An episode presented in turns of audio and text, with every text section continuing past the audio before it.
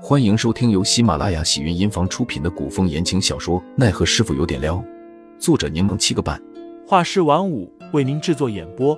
一场古言爱情、官场恩怨的大戏即将上演，欢迎订阅收听。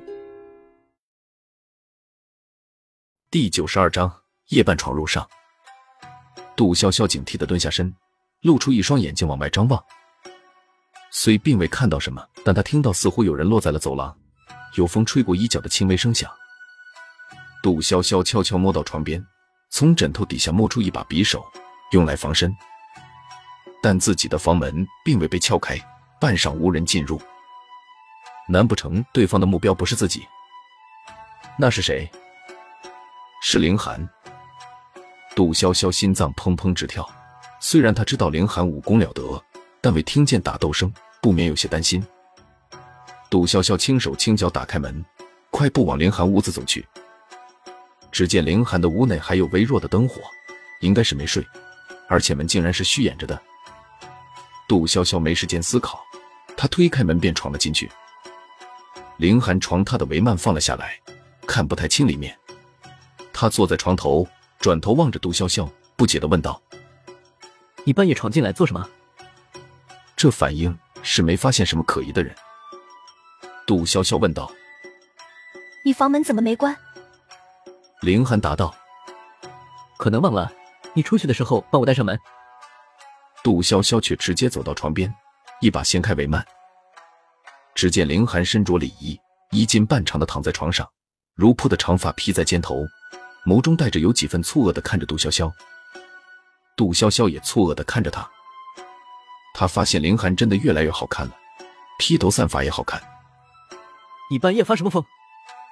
凌寒见杜潇潇只穿着里衣灵裤，还光着脚，皱眉轻斥道：“怎么光着脚出来了？不怕着凉吗？”杜潇潇却伸着脖子往凌寒被子里面看，然后抬脚上了床，将里面被子掀开了。杜潇潇，凌寒还以为杜潇潇要钻自己被子，声音都有些不成稳来。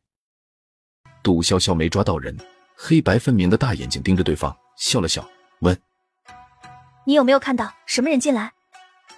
凌寒的表情有些不自然。没有。杜潇潇感觉有点可疑，靠近他问道：“真的没有？”凌寒往旁边倾了倾身子：“只有你闯进来。”杜潇潇越发觉得可疑，他捏住凌寒的下巴，让对方与自己视线相接，问道：“那你怎么眼神躲闪，神情飘忽，这么奇怪？”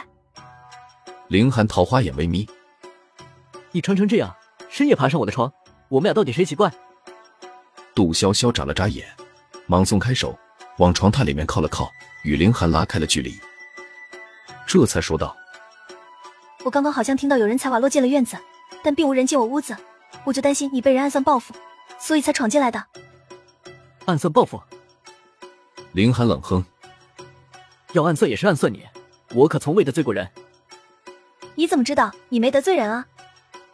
杜潇潇扫了眼凌寒的胸口，坏笑着说：“说不定人家是来劫色的呢。毕竟小师傅不仅俊美无愁，肉体也十分美好，应该有很多人缠你身子。”凌寒眸色略深，那双看狗都深情的桃花眼忽地变得有些凌厉起来，似有火星燃起。杜潇潇心中一凛，嗅到了危险，忙爬着下床，却被人一把握住了手腕。杜潇潇失重。直接趴在了凌寒的腿上，姿势十分尴尬。杜潇潇快速爬起来，脸憋得通红，恼羞成怒的叫道：“凌寒，你干嘛？”凌寒凝视着杜潇潇的脸，他的掌心很热。杜潇潇感觉那热度仿佛透过皮肤，通过血液流到了全身，这一会儿耳根也发起了烧。你你你你干嘛？杜潇潇气势弱了下来。凌寒却突然扯过里面的薄被，将杜潇潇豆头罩了起来。杜潇潇挣扎了半天，终于露出了头，却见凌寒那双眼睛里那抹暗色已经褪去，反而带着捉弄他之后的粗狭笑意。杜潇潇，你下次要是敢这样调戏其他男人，我就捂死你！卧槽，你有病吧？杜潇潇刚刚的那点心慌意乱瞬间消散，爬起身就要下床。却又被凌寒给拽着被子裹紧了。你浑身冰冷，裹着被子回去。杜潇潇挣不脱，干脆裹紧被子下了床，倒腾着小碎步，快步跑出了屋子。凌寒缓了好几口气，将床上的帷幔拉严实，声音恢复了冷淡：“出来吧。”一日一早，小峰刚进杜潇潇的卧室，就嗅到一股浓浓的酒气。听众老爷们，本集已播讲完毕，欢迎订阅专辑，投喂月票支持我，我们下集再见。